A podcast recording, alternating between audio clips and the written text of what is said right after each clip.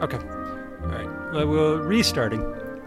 Hello and welcome to another episode of the Josias Podcast. I'm your host, Joel. With me, as always, is Potter Edmund. And joining us is the wonderful Pedro. Pedro, how are you doing? I'm doing very well. How are you? It's so good to have you back. You were on a little while ago. And this time we'll be talking about empire and sovereignty and nationalism. Nationalism, all that good stuff. And first, Potter, you chose this piece by Brahms. Why did you choose it? What's the connection, and can you tell us a little bit about it? Yeah, this is Brahms' Variations on a Theme by Joseph Haydn. And as usual, I chose it for kind of accidental reasons. Namely,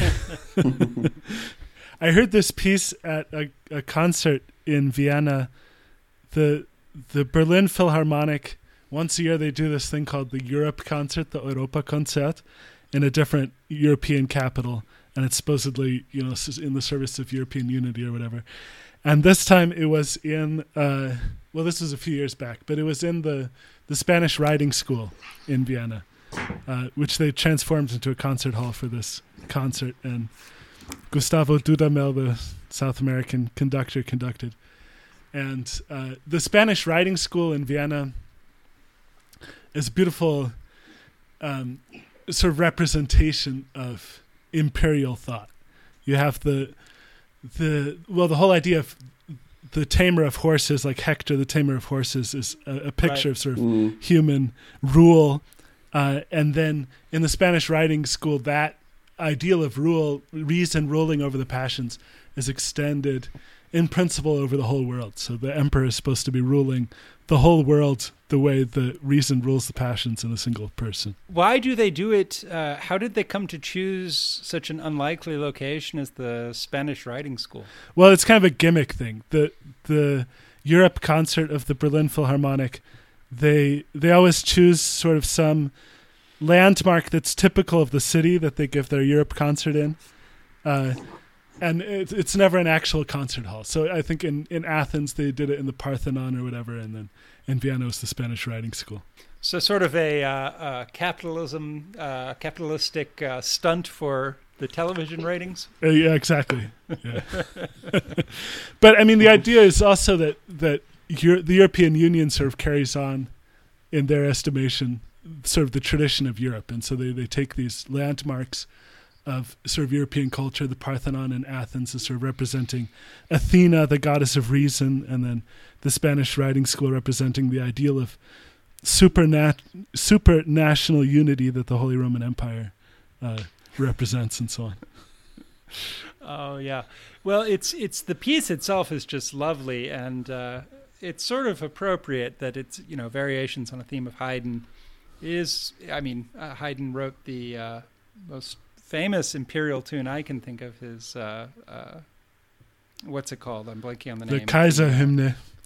Yes. The anthem of the old empire. So let's talk about empire. I was thinking. So there's many ways to start, and I was, as usual, waffling and delaying, deciding how to start, and then it became time, and we started.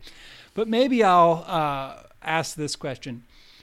Aristotle says in Book 7 of the Politics that a state, when composed of too few, is not, as a state ought to be, self-sufficing.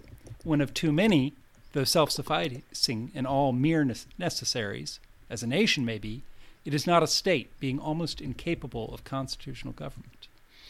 And then he gives a sort of goofy example of not being able to be heard by a big multitude, such as a herald wouldn't be able to have a loud enough voice. But then he says, experience shows that a very populous city can rarely, if ever, be well governed, since all cities which have a reputation for good government have a limit of population. We may argue on grounds of reason, and the same result will follow. For law is order, and good law is good order, but a very great multitude cannot be orderly. To introduce order into the unlimited is the work of a divine power, of such a power as holds together the universe. So my question is, isn't he right? Aren't these huge modern nations, and let's, take as granted that modern technology makes it possible to be bigger than Athens was, but aren't they sort of disordered? And don't you see the best governments still being in the smaller states? I think there is a lot of evidence for that. And you can see that even in Imperial Rome, which in its greatest propagandist in Virgil, you see the ideal of extending the political ideals of the Greek polis to a universal community. But in Rome, as it actually existed, you have a great deal of sort of alienation from the common good, both in Stoicism and in Epicureanism. There's a kind of, both of those philosophies are sort of the philosophies of people who lack, real participation in the common good, and they sort of have to come up with this ersatz way of living a human life. Right. So yeah, I thinking about America. America is such a huge country in terms of size and in terms of population. It's really, it's really quite vast. And if you look at what Aristotle was talking about, pursuing a common good together and the state being ordered to the common good, it doesn't seem like America as a whole has that sort of strong order to the common good. So Pedro, you're a known imperialist. What say you? Isn't there some truth to what Aristotle's saying here? How does empire relate to this problem, if it is a real problem? Well, I think you're right. I think he's right in the sense that the kind of political life and the kind of political common good that he's talking about, it's hard to imagine how it could be, realized in a country like the United States today, where it requires, political participation and this sort of friendship between the citizens. It's impossible, obviously, because no such thing exists in the United States, at least as a whole. You can't be friends with any significant portion of your fellow citizens. Right. Even the most, extroverted person is only going to be friends with a essentially meaningless fraction of the nation. Correct. And the political participation you can have is also, effectively meaningless. You vote. I mean, right. You can vent your thoughts on Twitter and get some retweets, but it's not the same as going into the ecclesia in Athens and being heard by the whole populace. Right. So yeah, I think he's right in that sense. But I think the ideal of the empire, at least as articulated in Virgil and in the Christian world, isn't really opposed to that, isn't really saying that we're trying to create a kind of super polis. It's an additional level of political order on top of the polis, or compatible with the polis, but not denying, I think, sort of the basic insight in Aristotle. Yeah, Virgil, puts a lot of emphasis on that, sort of correcting. In the Stoics, you have this idea that just because reason is a universal power and there's something divine about reason, you ought to have kind of one universal polis of all rational creatures. And Zeno says only the vicious should be considered foreigners. But Virgil has kind of what we would call a subsidiarist understanding of empire, where he puts a lot of emphasis on the goodness of the smaller communities that make up the greater community, and sort of piety towards particular places and the local gods and so on. So you have these cities. It's made up of many. The empire is made up of many cities, each of which lives an actual political life. Right. And I think so. I think this gets overblown by certain people, but there's the famous distinction between how the Romans viewed the gods, where they tended more to having household gods and having gods that were very of this street, of this house, of this family. And the Greeks tended towards ideal, almost abstract gods that were gods of big, universal themes, as it were. It's interesting that Virgil is able to have empire not despite the Roman view of the gods or the more Roman view of the gods, but almost because of it. And I do think that distinction can be overblown. I don't want to make too much of it because, you know, obviously Jupiter is very powerful if you read the Aeneid.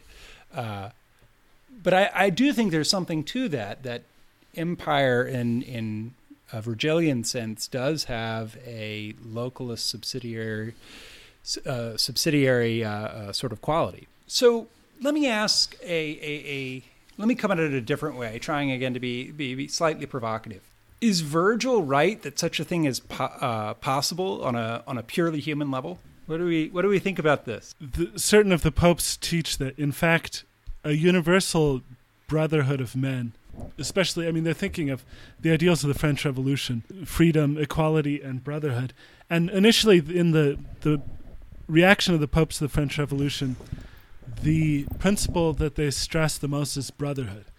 And they say it's not actually possible to have true brotherhood among man after original sin, except through Christ, who is able to heal us of original sin and bring about a real common life between all men through participation in his divine life. So, in other words, on a natural level, we're not able to... Aristotle's ultimate point that it would require a divine power to have a universal common good is actually... The popes actually end up endorsing that you would need...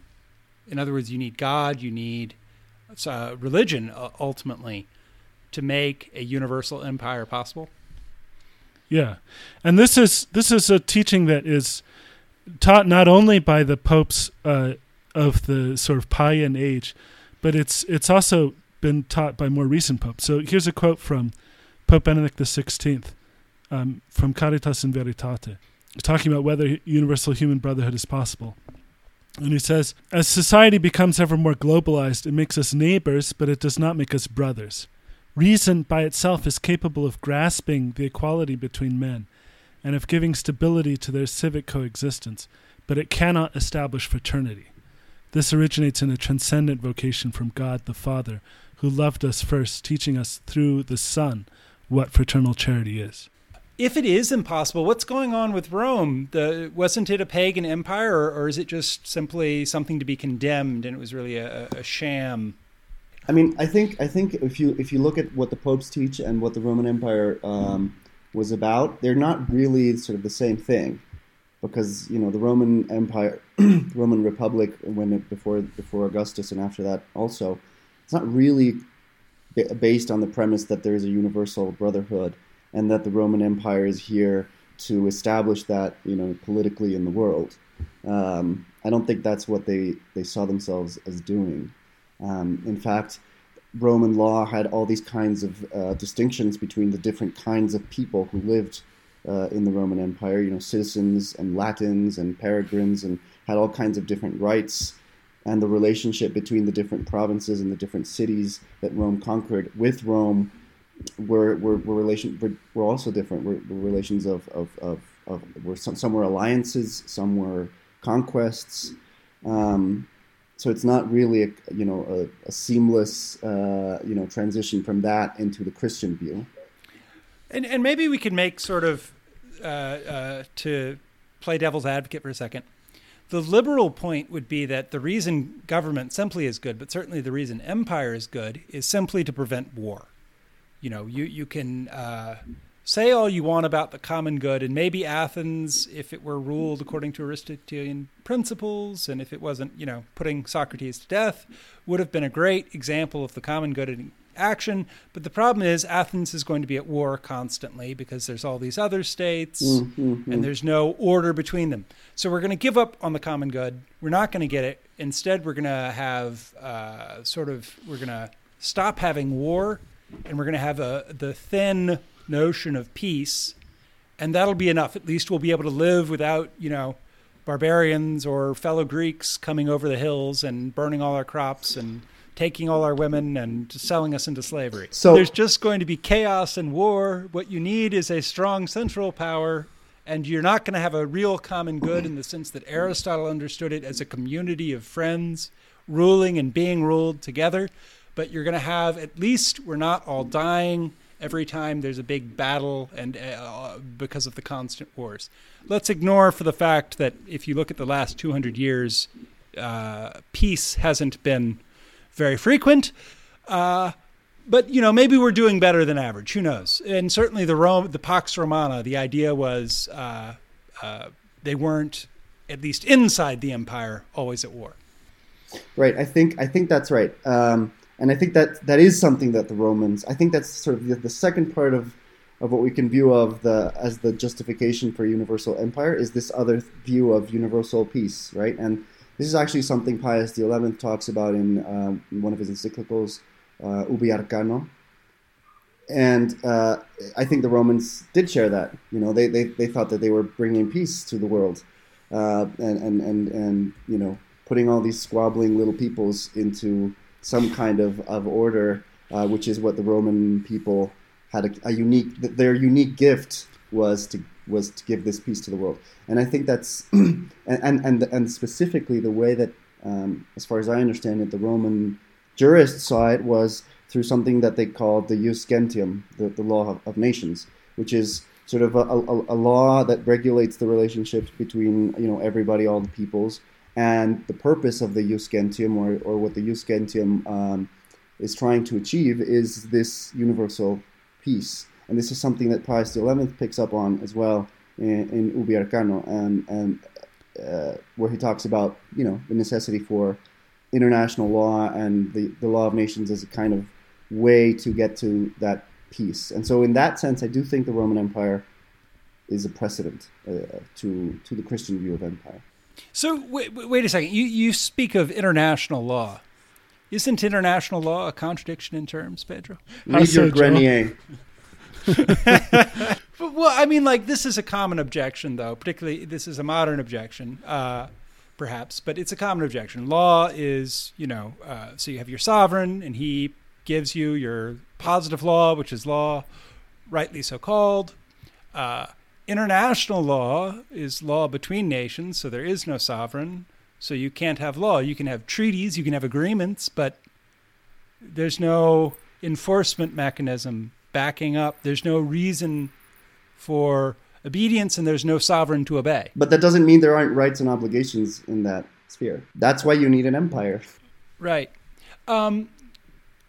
So to go back from that little sort of side discussion. Yeah. Aren't we giving up a lot, though, if we say that empire is great, we have peace, and not peace in like the thick sense that St. Augustine ends up almost having being like convertible with goodness and being itself, but peace in the sense of I'm not going to have my house burned by, you know, Viking invaders or whatever it is. But you're not really living in the highest sense. You're not really flourishing because you don't have a real polity behind you that's able to direct you to the common good. Padre Eben, does this objection work, or does it fail?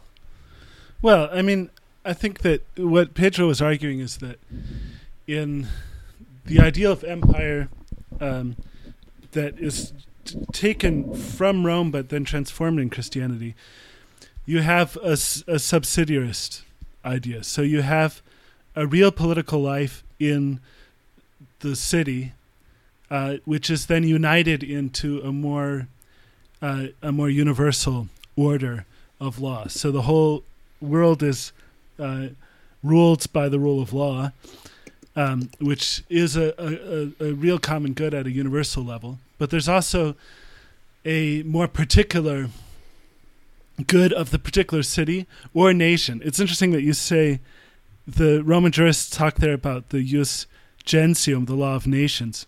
It might be interesting now to discuss what exactly the nation is and how it fits into this whole structure. We've talked about cities and empires, but what exactly is the nation and how does that play in? Yeah, so but before we turn to that, I just want to push this point a little bit further. So it seems like the popes are saying two things, and it seems, at least seemingly, there's a contradiction here. Either Aristotle is right that you can't have rule over a very great multitude without a divine power, or it's right that the sort of natural law, so on a natural level, empire is required. And it seems like the popes, if I'm following you right, are saying both, that there's no universal fraternity of man outside of religion, outside of Catholicism, ultimately, and that on the natural order, we need international empire, as Granier argues. Well, I mean, this is more universally true than that. It's always true that because of the wounds of original sin, man is not able to achieve in a complete way even his natural good without the healing help of grace. So without healing grace, man can't be even naturally happy in a complete way. So it's the without. So on a natural level, we ought to have international order. We ought to have one government, but because of the wounds, we're only able to achieve any sort of natural common rule, common good, in smaller communities. Which leads us back to the question of, so the city versus the state, or the nation, rather. Maybe it's also a good time to talk about the modern notion of nation. Is nation here equivocal between what the ancients and the moderns meant? Yeah, I think so. I mean, if you look, the jus gentium is about it's really the law of peoples, the law of that rule, that the law that the Roman people share with, the Parthians and the Egyptians and the the Germans or whatever. And it's kind of talking about sort of the basic institutions of law that human beings can be expected to share.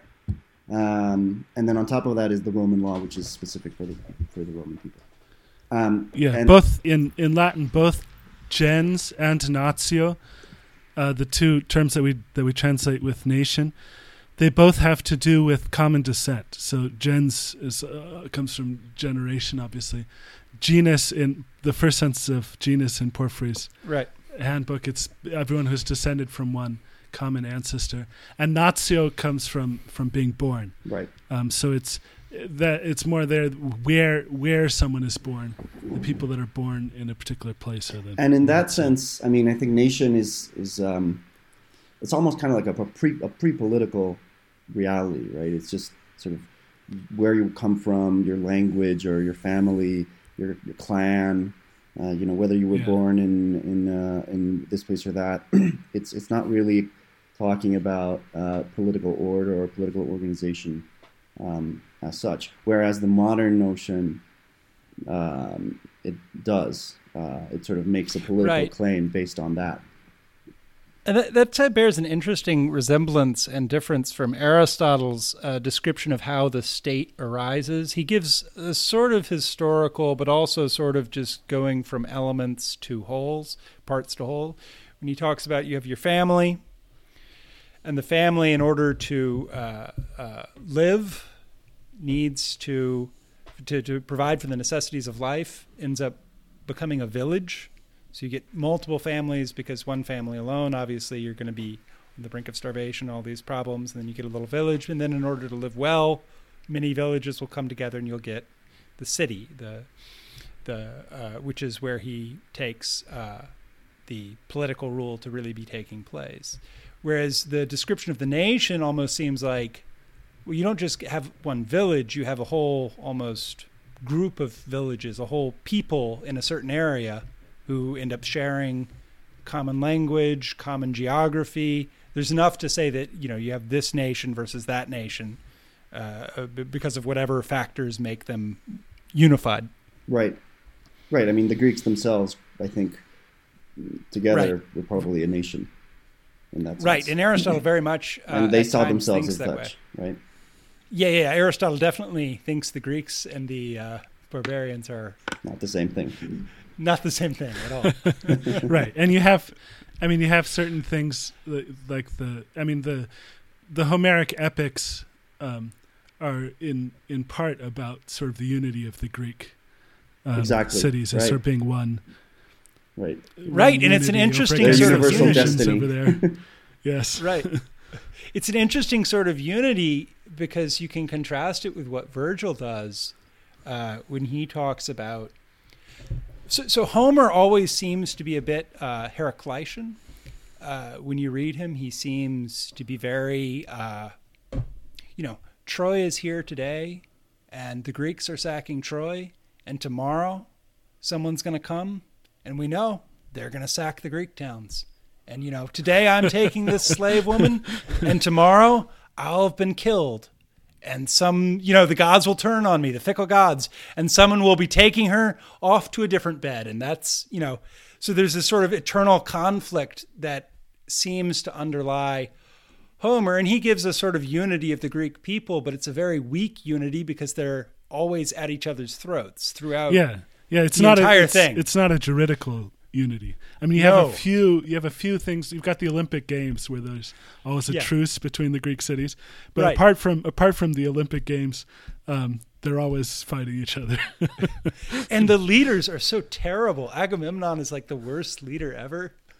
And then I don't know if this is a good reading or not, but it's because Homer is so sort of fatalistic, like, you could be wise, and if the gods are against you, well, it doesn't matter.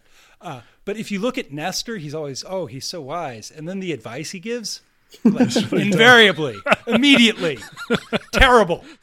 And I think the Romans come in and say, look at these wise people and how they're incapable of, basic peace, even among themselves. So that's our role in history, and to bring all these people into order so that they can live a better life than they themselves are capable of giving themselves. Right. Virgil bases it on piety, right? That's the reason Aeneid is able to found Rome is because he has such piety. Why? What is it about piety that makes Aeneas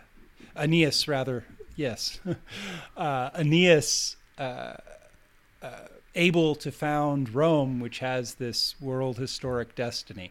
Well, I think he sees piety as being able to overcome the conflict we've been talking about between the particular and the universal. That for the pious man, you can see he's pious towards the highest things, but he also can understand and integrate the piety towards ancestors and local gods and so on. So he can bring everything into unity. Let me read you one passage from the Aeneid. This is from Book 1, and Virgil is always trying to give you these Homeric similes, but they're completely different than in Homer. Because in Homer, it's just sort of this sort of raw poetic power. He really sort of paints a picture for you. Whereas in Virgil, there's always kind of this theoretic agenda behind the simile. Right. So here we go. This is actually C.S. Lewis's translation of the Aeneid, his unfinished translation. As when in mighty commonwealth the rascal crowd, stirred to rebellion, raises off their voice aloud, and ready to their mischief find both fire and stone. If chance some graver citizen for merits known pass by, they strain to hear him and are silent all, and at his words corrected their wild passions fall. So fell the rage of waters when their father's eye looked forth, and to his horses under cloudless sky, giving loose rein, he roiled along the briny floor. So he's talking about Neptune there, quieting the waves. And the comparison is to the citizen who is grave and pious. So it's gives him a kind of, his piety and merit gives him a kind of authority that is respected even by the mob. And it's interesting because Aquinas, when he talks about piety, will talk about the cult, the cultus, of due first of all to God, but then to our parents and to our nation. And this is frequently quoted passage by various Americanists. If you've ever argued with them, they'll accuse you of impiety.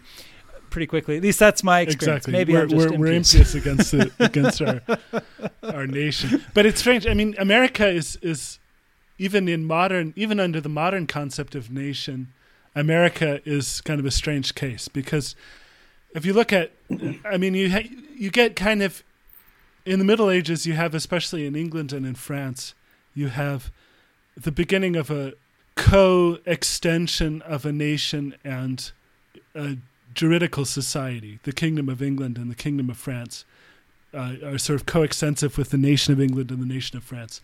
And then in modernity, you have this desire in many parts of Europe to replicate that. You have this idea that comes to, violent head in World War I of the self-determination of nations.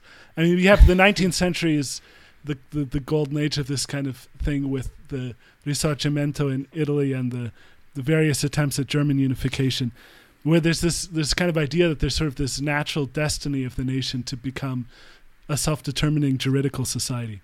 And America's not a nation in that sense. It's not. No. If I took the terms that I gleaned from your posts on the Empire, Father, I'd say America is the Carthaginian Empire.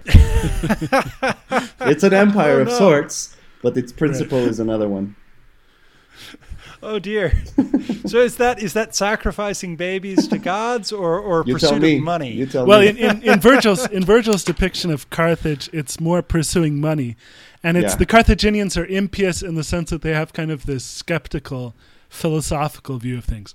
So when Aeneas is at the court of Dido, Dido's minstrel sings a song that's a parody of Lucretius's De Rerum Natura, where he sort of describes the world as this, chaos of atoms, where everything comes about by chance and so on, and the gods have no concern for human things. And Dido thinks it's kind of weird that Aeneas thinks he has this divine vocation, and that he's so obsessed with what the gods are telling him and so on. And then what the Carthaginians end up being famous for is, of course, being merchants and getting a lot of money. So it's on the one hand this kind of skeptical attitude towards the gods, and on the other hand, sort of seeing material accumulation. So materialism in both senses, theoretical and practical materialism, which is slightly unfair view of America, because America does have that strand. There is that strand in America. America's the commercial nation, the get rich quick. So on, but you also have the America of this sort of Calvinist settlers who have a great sense of piety and like the Laura Ingalls Wilder type America. Yeah, the manifest destiny, and which isn't solely a function of the 19th century when we had more land to go west to, because you look at earlier in this century. With our sort of foreign adventures in the Levant and all that, the idea was we were going to be spreading and sowing the gospel of American democracy and liberty and, Walmart. With it, commercial with it, a part of it, the churches such as Walmart and Kmart and all those sorts of things. But Starbucks, the various temples that we have as a society, but also the idea was going to be, these backwards people who think that God controls everything and that they have to follow some king and some leader who will, lead them to spread their own religion. We've got to show them that really what they should be is good, free, democratic liberals. Yeah. Right. I mean, that's sort of a if we think of empire as having not just a subsidiary where, there's various nations united into one, but also as empire as being something where one nation sees itself as having some world historic destiny that it needs to go and subjugate all the other nations, as Rome certainly did. Right. Yeah. As Spain, which we'll talk about in a minute, may also have done. But America also has that strand. Like in the 19th century, it was, we've got to go colonize this new world. And in the 20th century, it's, we've got to go make these backwards peoples be like us. Hold on just a second. So on a technical note here, should we have Elliot join? Oh, yeah. Absolutely. Yeah, for sure. Okay, yeah. He says, just give me a second, and he'll jump on. So we need to eventually get to asking Pedro about what the specific role of Spain is. The salvation of the world. Exactly. Actually, the more I think about it, of course it's Spain, but the more I think about it, it's like, it's almost incredible how much it's Spain, but it's also the House of Austria. Yeah. Yeah. It's Spain and the Holy Roman Empire. Sort of instantiating, this view. You know, for accidental reasons, it turned out it was Spain that went all over the world, but still, they share the view because of these familial connections, I think. And also, hold on, Elliot has joined us. Hi, hello. Elliot. Hello. Hi, Elliot. So one thing, going way, way back to the Greeks' account of the emergence of the city, one thing that strikes me is that Rome wasn't the first empire, obviously, right? So you had, several major empires before that, including the Persian and the Assyrian empires, and we don't really think about them in this conversation. I think that's kind of odd, because they have the criteria, the same qualities, really, that something like the British Empire had. They covered large swaths of territory. They subjected them to a kind of unity of political rule, or at least piety under an emperor. And so I wonder if empires don't just lack the kind of political order that follows in the line from the individual to the family to the village to the city. And they're just something else entirely that comes into existence because of opportunities presented by an excess or an excessive difference in military power. I think this is actually an argument that Augustine makes in The City of God, where Augustine is sort of countering the Roman self-image as bringing sort of Greek political thought to a greater perfection, and saying, actually, Rome is just like the tyrannies of the ancient East. It's like Babylon and Assyria and so on, which are not the common good of their peoples, but are just domination of tyrants over the weak. And are based purely on which military is why power. Aristotle explicitly rejects, that sort of rule, because it's not a political rule. It's a rule of masters over slaves. Yes, it's not for the benefit of the subjects. There is a claim of universal rule. What didn't the Persian king call himself the king of kings? And yes, right, for sure. There is that universal, we're going to go conquer the whole world because obviously we're the chosen people. Yeah, and Herodotus mocks Xerxes, the Persian king, for this, having him, when the sea doesn't cooperate with his plans, he has it scourged and so on, thinking that he's the ruler of the elements and everything. And Caligula, to tie it back to Rome, didn't he wanted to have a triumph, so he went to war with Neptune, and he had his soldiers, slash at the waves, and then they brought back a bunch of shells as their spoils from war, fighting the seas. Wow! Oh man, I love that guy. Caligula's the best. You heard it here first, Potter Edmund. I love that guy. Caligula is the best. Not entirely true. And there's also this biblical theme about this, right? In Daniel, the different empires, and it ends up with Rome or something. I'm not really up to my apocalyptic prophecies, but Rome is the last empire, right? Yes. And so after the fall of the Roman Empire is the end of the world.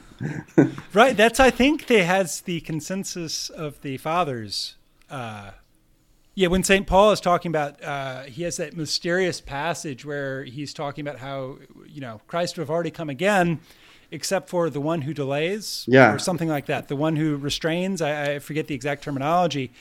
The catechon, right? The fathers, right. They identified, well, who's that? That's the Roman Empire. I remember reading in Suarez, one of his polemics against, I think it's Suarez, against the Protestants, who said that the Pope was the Antichrist. And he said, well, the Pope can't be the Antichrist because the Roman Empire still exists. And they didn't have a comeback because the fathers all agreed on that.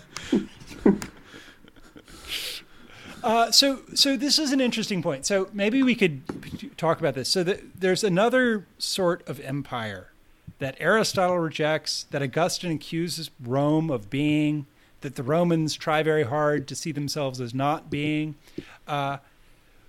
Maybe we could tie this in with more with the modern notion of nation, because we talked about nation a little bit, but we haven't talked about the modern notion of nation, which is commonly taken to be different, and which I do think is a different understanding of what nation is. Pedro, could you tell us a little bit about what's the modern notion of nation? Right. So your friend wrote that brilliant piece on sovereignty. Yeah. So I think there's so we were talking about before how nation is kind of, in the original sense, a kind of pre-political thing about where you're born and your descent and so forth. But now I think the modern notion of nation is linked up with the modern nation of the state. And so if we want to avoid, semantic confusion, we can just use the term state to refer to the modern view of political order. So there's 2 points here. One is the point about the nation, which is, the nationalist point, which is each natio should have its own political order. The Germans should rule themselves. The French should rule themselves. The Ghanaians should rule themselves, and so forth. And that's a claim. That's a 19th century, I think, view mostly, right? Which is a reaction, but is opposed certainly to the view of the empire that is capable of bringing all these nations together, right? Right. And that's like an ideology that is 19th, 20th century.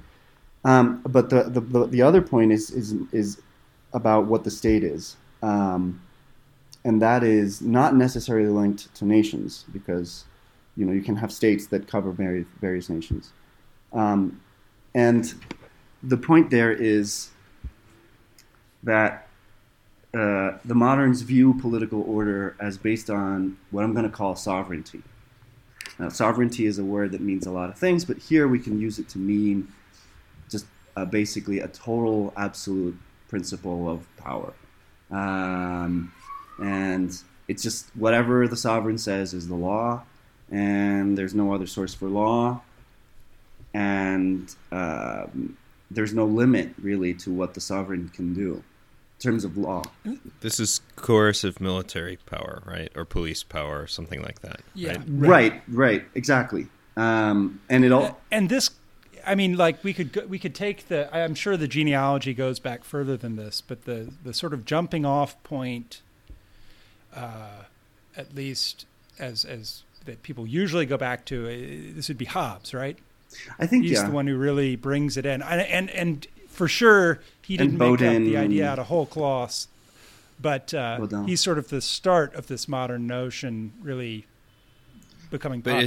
But is Hobbes the Well, I guess in which sense is Hobbes the inventor of this kind of sovereignty? Did he discover it because it was already happening in fact, or did he come up with the idea and people implement it? I think it was the former. Yeah, right? yeah, for sure. I mean, it has to do with a lot of things. So, I'm not going to claim to be a historian of the notion, but I think it has to do with things like, the Protestants and their desire to have their own religion for each country, right? So.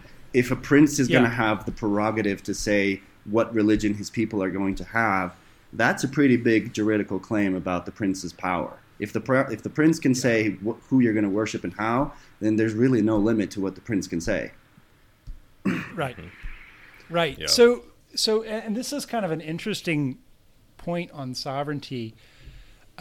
You can define sovereignty lots of different ways, but the older view of sovereignty was way less absolute, not just in that there were different people who had maybe disconnected realms in which they were sovereign, but also in that the king was seen, and even the pope was seen, as answering to a higher power.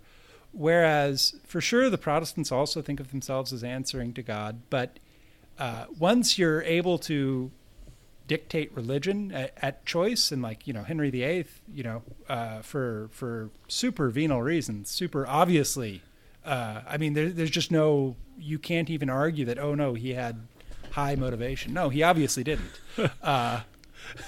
There's no dispute.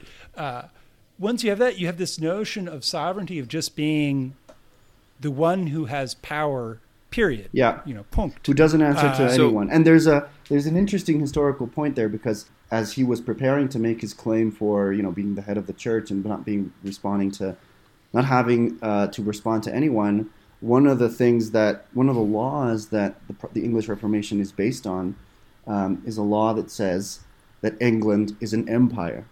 It doesn't have to, there's nothing above it. Right. And they have to make that claim because that's how they understood the empire. England was not an empire until then. It was a kingdom, and above it was the Pope and the Emperor. And if you want to kick the Pope, you have to declare yourself. Yeah, in fact, the kings held it as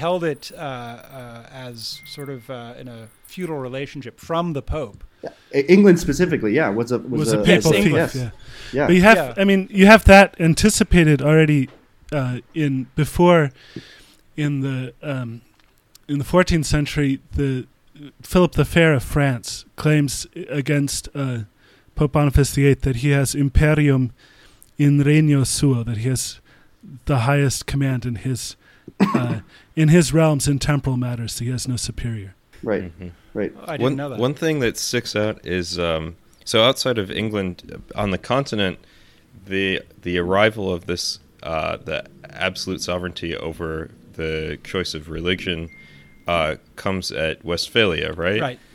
And so in that case, it's funny because absolutism, or this kind of absolutism, is a gift of an international treaty. Yes.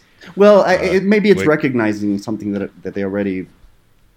I mean, certainly in the case of France, that wasn't a gift. They already claimed that for themselves a couple centuries. Yeah, but in Central Europe, where, you know, everyone was sort of fighting territorially, I don't imagine that these small fiefdoms were just, you know, capable of giving themselves that kind of power necessarily. Right. No, and in fact, the popes condemned the Peace of Westphalia, if I recall correctly. Did they not? Yeah, yeah. Was it Innocent the 10th?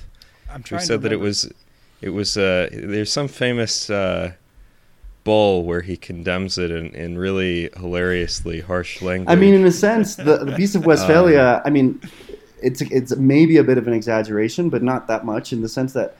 The Peace of Westphalia, in the sense that it sort of makes all these claims and cements them in a treaty and whatnot, is kind of the end of Christendom. Right? It's a terrible. I mean, yeah.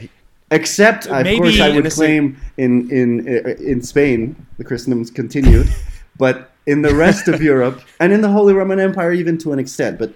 Maybe in the lands of the crown lands of the House of Austria, but in the empire itself, it ceased to exist as such.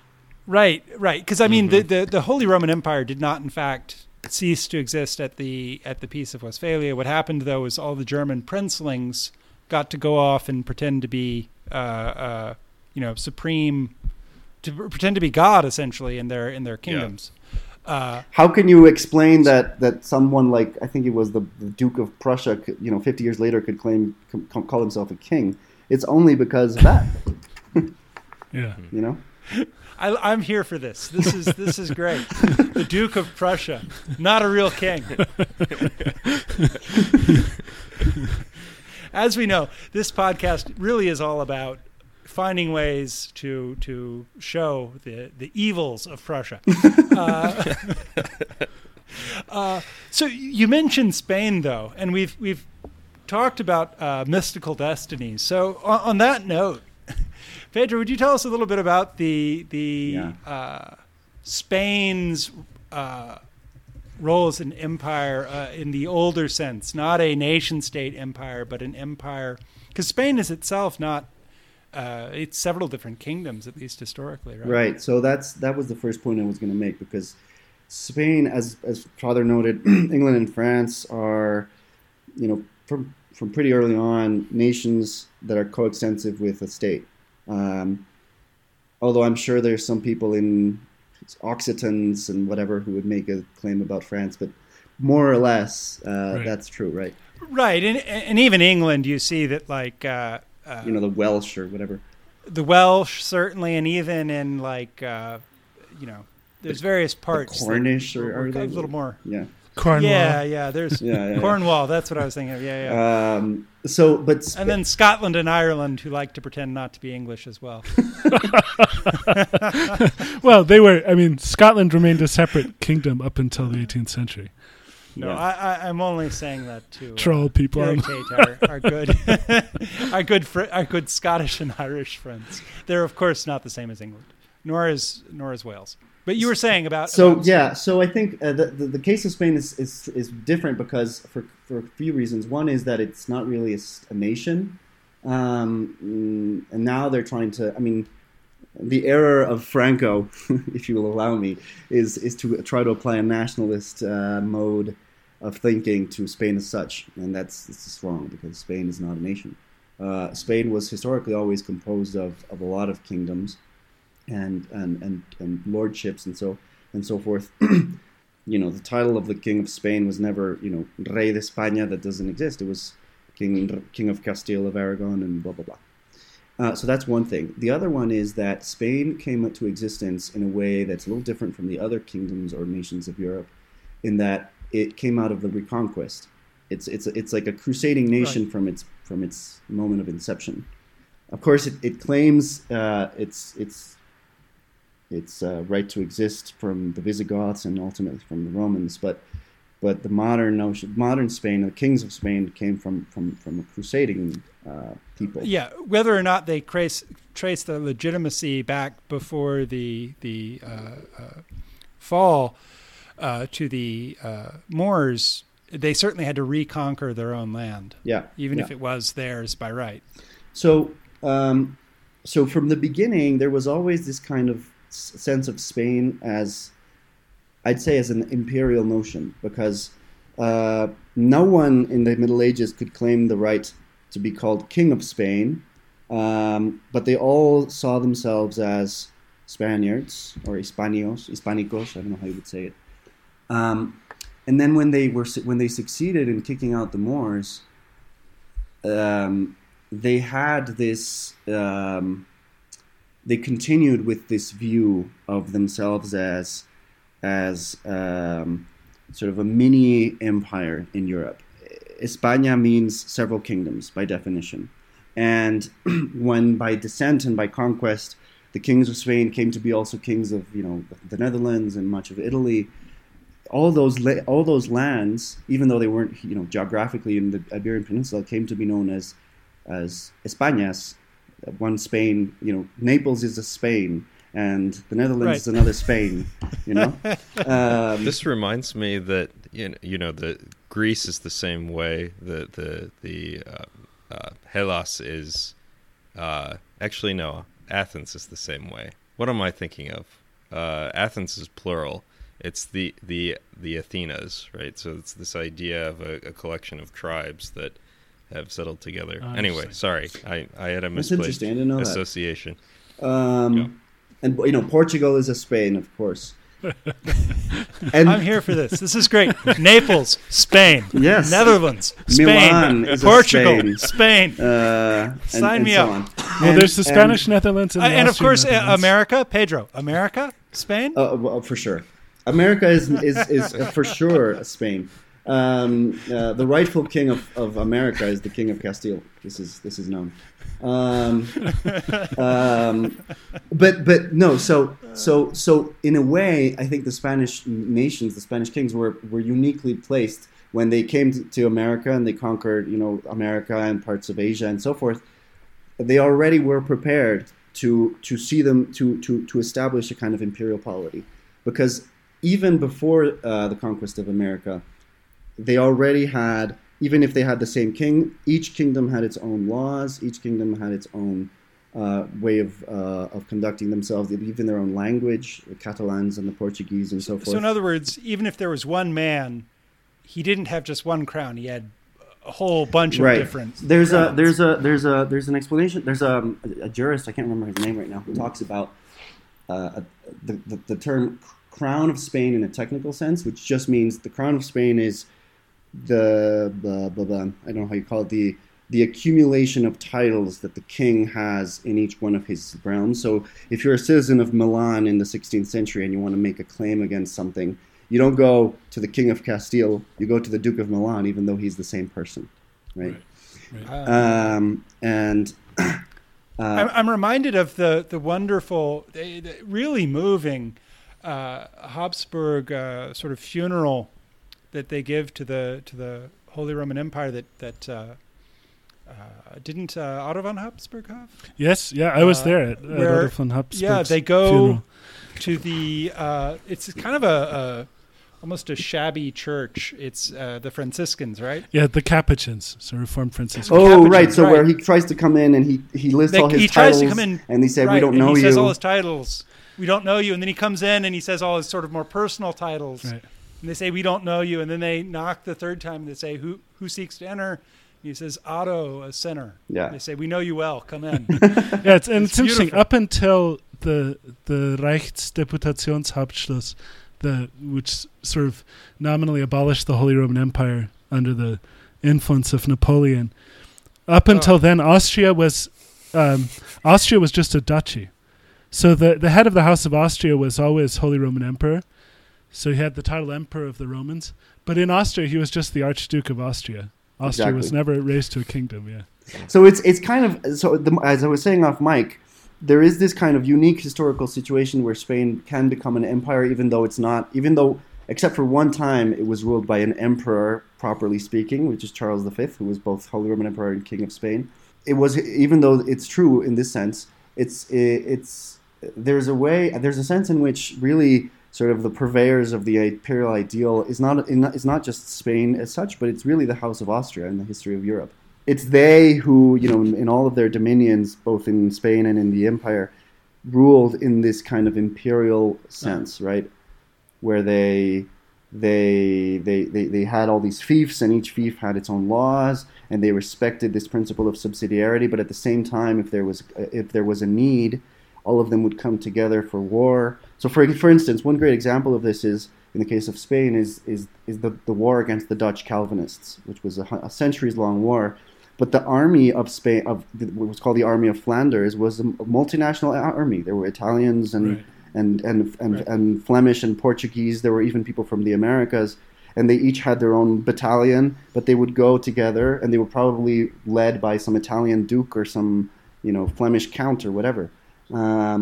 And so it's really the Habsburgs who kept the flame alive, if you will. Yes, yeah. So, it's a great pity that they lost the 30 Years' War, because that really impaired.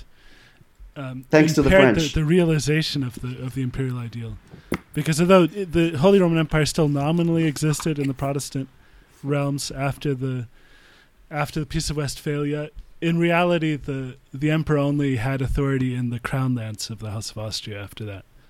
This is thanks to the French, let it be known. The French. Yes. It was their jealousy, and it was one of the particular things that they were worried about was what happened with Charles V. They were worried that they'd be surrounded. If Austria was able to unite all of its lands and to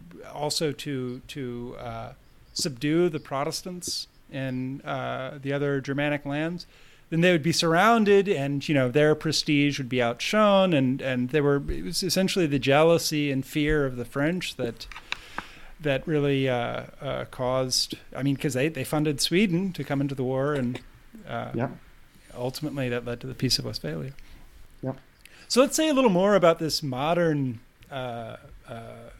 nation state, maybe we could call it. Because there's, state and nation are old terms, but modern nation state that combines this sort of nationalism with this absolutism of the modern state, which is different in kind than what the ancient theorists were talking about. Although, for sure, there were absolute rulers. They were just viewed as tyrants. Right.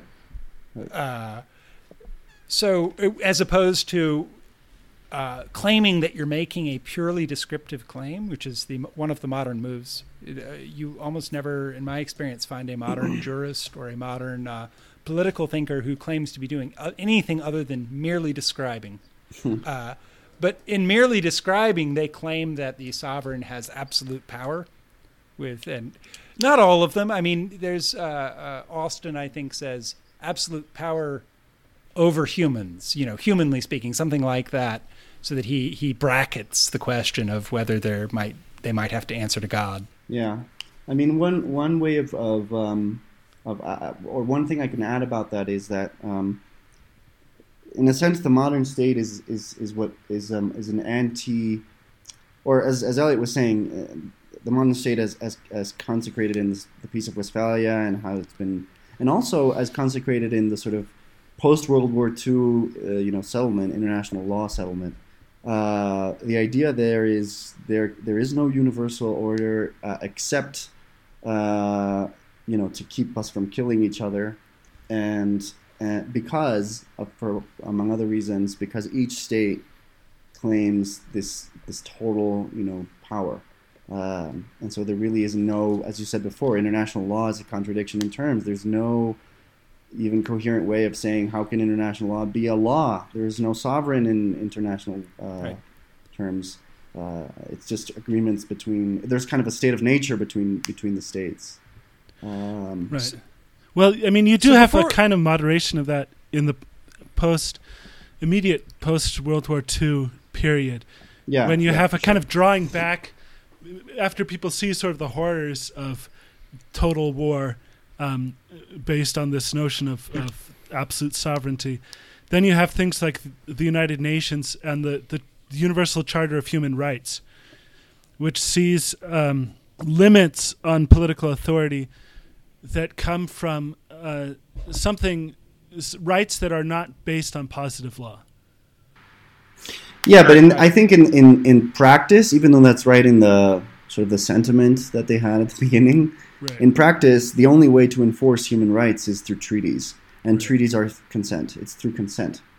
It's not really. Right. I mean, no international court is going to enforce against the state something that the state hasn't consented to. So, but there is a sort of interesting thing I don't know this history all that well, but you've written about it, Potter. At the beginning of the EU, there was a moment when at least some of the people behind that were trying to recapture a sort of Catholic notion of empire. Yes. It didn't end up sticking, but there was, in the seeds of it, there was this notion of we need Christendom back. Yes, but the fatal flaw, I mean, our friend Alan Phimister, who's been on the podcast before, he wrote a book about this, and he argues, I think very convincingly, that the fatal flaw in the conception of the European Union is that there's no they take kind of Jacques Maritain's idea of having a Christendom with a kind of separation of church and state. So you want to have the European Union be Christian in the sense that the individual Europeans who form the European Union, they're going to be Christians and they're going to be sort of informing this international politics with Christian ideals, and this is going to build up a kind of a new Christendom. But unlike in the sacral age of the Middle Ages, Maritain says, in the modern world you have to have this, at the juridical level, a separation of church and state. And I think Phimister shows very convincingly that was the seed of its own destruction, because that juridical separation ends up becoming a normative separation in the sense that the European Union is then not, in fact, animated by Christian truth. This must have been after Maritain ditched Action Française. Yeah, so this is kind of his reaction. After Pius XI condemns Action Française, it has a very strange effect on Maritain, who is a very impulsive man by character. But he out of kind of an exaggerated obedience to Pius XI, not only does he draw back from what's wrong about Action Française, but he completely changes his whole political philosophy and becomes kind of this excessively liberal thinker after that. So I wanted to ask about this. So there's another strain of modern thought which says, absolute authority, political authority is bad. And I mean, you see that in sort of the framing that even Hobbes gives. It's the lesser of two evils. It's better than a state of nature. That's sort of his pitch. But so you see this idea that the state has only limited authority over individuals. So you see, like, people will deny that the state has the power of life and death over people, even though that's absurd, because obviously if you can send people to war, if you can dictate healthcare policy, if you can dictate any number of ways that we have laws, car safety regulations, the state obviously has the power of life and death over its citizens. But the idea is that our own individual dignity is so great that the state can't, say the death penalty is always unjust, without getting into the death penalty question, which may indeed be bad in today's society, or perhaps not. Who knows? Bracketing that question very strongly. What do we say about that idea that the state only has... Because the way we've described it, it seems like nation states are all these absolutist, gigantic leviathans, whereas they see themselves, or at least there's a strand that sees it as they have very limited authority over the individuals, because individual dignity is such that, you have to allow individuals to do whatever it is that they want to do. I think, so to go back to Hobbes, Hobbes is a mechanist himself. He delights in talking about people as a collection of cogs and gears, right? And so we can extend that into the state, and see the state as a kind of mechanism, or to take an analogy from chemistry, you can think of it as a kind of a solution, where you have energy states and things are combining and breaking apart and all of that. And so the modern nation state, purely descriptively, right, is just a fact about the current circumstances of humanity, which is that given these resources and these possibilities of human action, this arrangement of coercive ability into this type of government arrangement occupies a low-energy state, meaning it's difficult to get out of it. And so it will tend to persist until something comes along and really disturbs it, throws a lot of energy into the system. So like a global plague or, an asteroid or the end of the world. Or alternatively, if something else that's lower energy comes along and we sort of slide down into this new alternative. And I think that this is dumb because it's purely descriptive, and I don't think it's actually useful for ordering human behavior. But there's probably a lot of truth to it. I mean, if you going back to the earlier question about why did the Spanish Empire do so well in the Americas, or why was England so prosperous in forming all of these sort of island colonies? Or why did the Assyrians sweep through the Middle East? In all of these cases, they had some sort of advantage that enabled them to exploit the situation because they could sort of insert themselves into the political order of the day at low cost relative to the people who had already been holding on to that power, right? And so...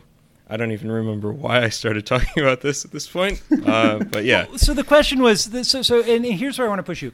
So Hobbes has this idea of we're going to, the nation is the lesser evil, and so we give absolute power to it because we have to, because otherwise it's the state of nature. And then you have an idea of being... That's just wrong, right? Obviously.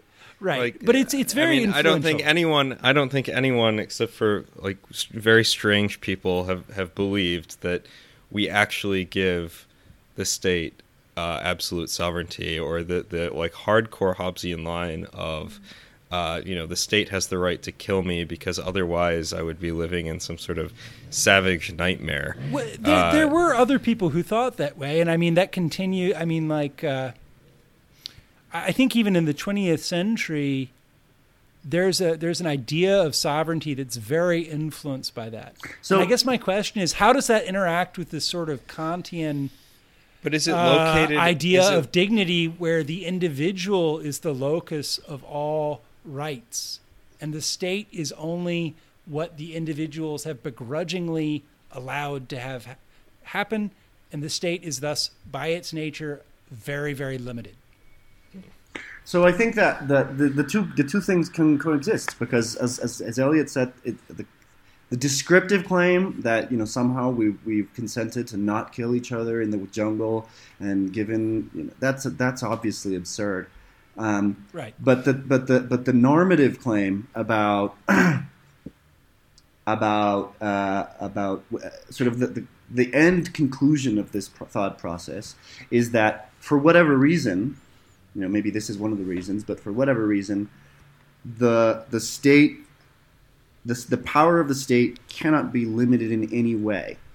Now, the dignity thing is one of the ways in which we've tried to limit it, that power of the state.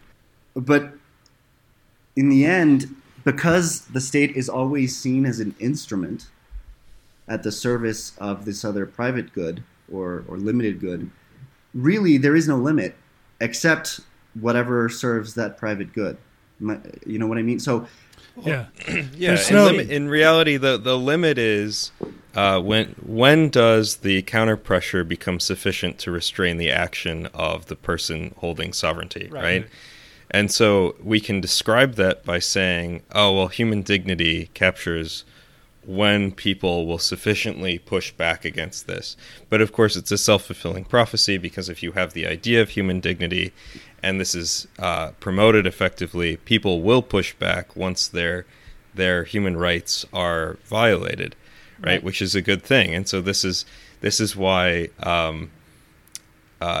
propaganda and intellectual formation actually matter for these sort of large-scale questions, because what people expect determines to a large extent how they'll act. And this is why sort of the proceduralism that's inherent in liberalism is kind of a guarantee of the limitless power, because whatever happens through this process is legitimate by definition.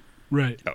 So we can do whatever we want. We can kill babies. We can call women men. We can. There is no limit. There is, strictly speaking, no limit. I really liked the way you put it. Because you made it clear that whether or not you start from the sort of libertarian or the Kantian side of like, oh, people, and then we give a little tiny bit to the state, or if you're more Hobbesian or maybe Schmittian or like the state, the absolute state. Either way, you've made a private good the determining factor of what's going to happen. It's either the private good of the sovereign or it's the private good of individuals. Yeah, and you make this sort of being served. You make this sort of Rousseauan move where you say, you know, whatever manifests the will or the consent or whatever concept you're trying to use, however that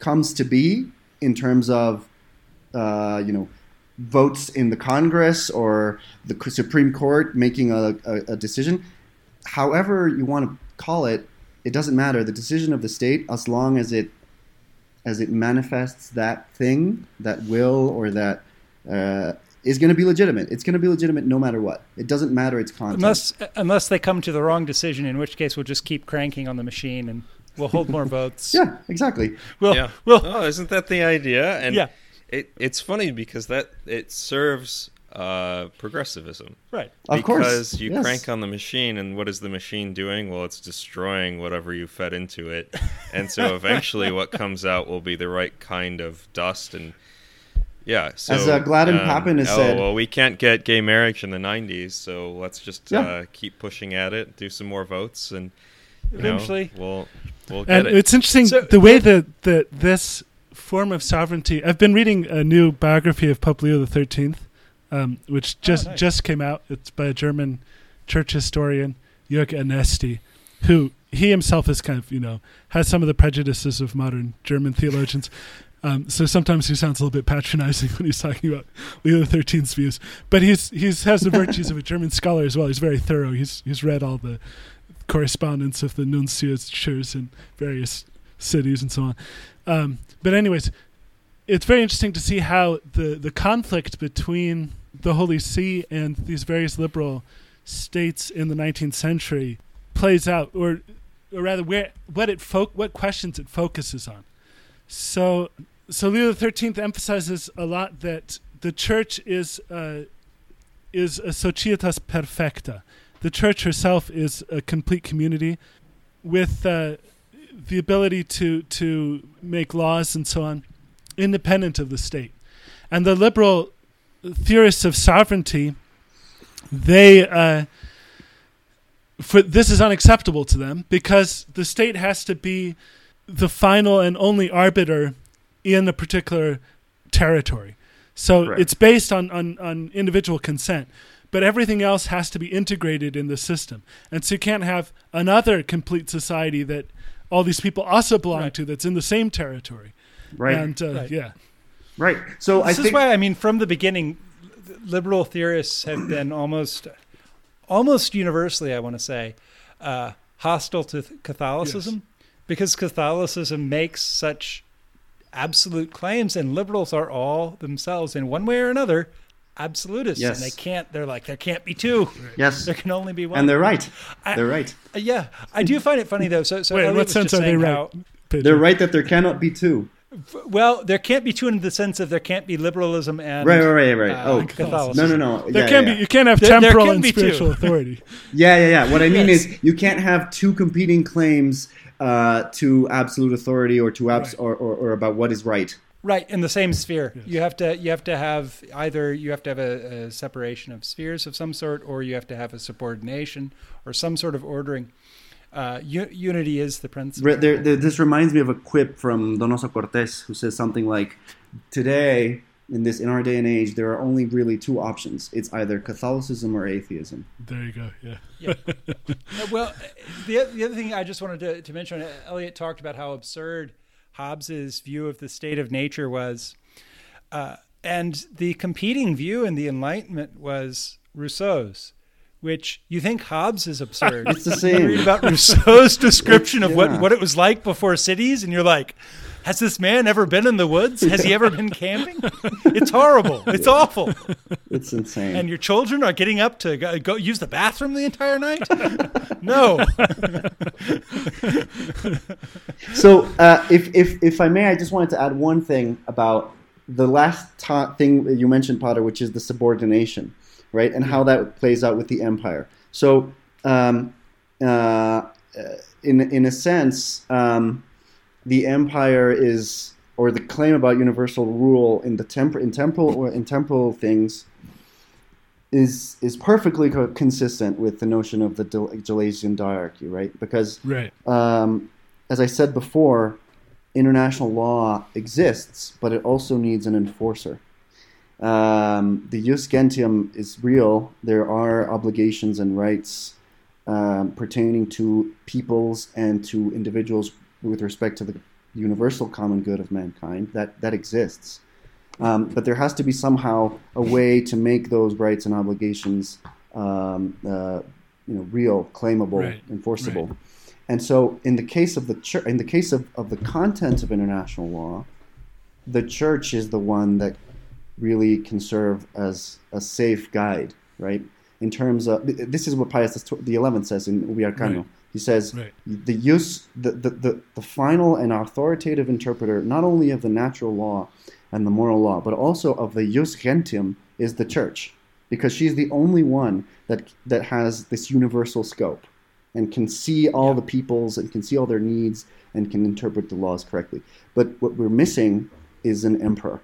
An emperor who can take that and enforce it. So in the case of, historically, of the Spanish Empire, this is how I think a lot of the kings, of course not all of them, I'm not going to make a claim about they're all perfect, but For example, Philip II's wars against the Dutch Calvinists and against the English, in a sense, were trying to enforce the jus gentium, bring Christendom back. This is our This is what we're fighting for, and that's what we need now. Instead, we have a Carthaginian empire. Yes. Well, I feel inspired, despite the sort of bleak state of affairs as it may currently exist, by your rousing words, and bring back the Habsburgs. I'm all for you. Just for the record, though, I need to correct Potter on one thing. The head of the House of Austria was not always the Holy Roman Empire, because the head of the House of Austria was the King of Spain until the death of Charles II in 1700. Oh, okay. There you go. Yeah, they would give. It was interesting. They would give the Holy Roman Empire to the junior branch a lot of the time. Yep. As sort of their own internal division who got what title. Who ruled the world. This was wonderfully fun, and hopefully only friends listen to this. May none of my enemies listen to this. But this was a great time. I really enjoyed it. I was glad that Elliot was able to join us briefly. He made some good points. And Pedro, it's always so lovely having you on. We're going to have you back again. Thank you so much. One thing I wish we had talked a little bit was... sort of China, but I am so ignorant about that I we should get Gladden Pappin on to talk about China. Yeah, sure. Gladden or Vincent's another guy who knows a lot about it. But Gladden for sure we should have on some. And we also need to eventually have an episode on immigration, because this is what people hate me for on Twitter. They also, I do remember when we posted the thing from Grenier, a certain nameless leftist got all angry and started calling vile names. Yeah, that's interesting. But then he later changed his mind and pinned the Grenier to his tweet saying, "You have to read this if you want to follow me." Really? Well, see, we've been mutually blocked since years. I don't know what his position is now, but he went through a pro empire phase as well. His position is certainly an incoherent position. I'm almost certain. Whatever it is, it's probably totally whatever it is, it's wrong. Yeah, whatever it is, I'm against it. In the words of Groucho Marx.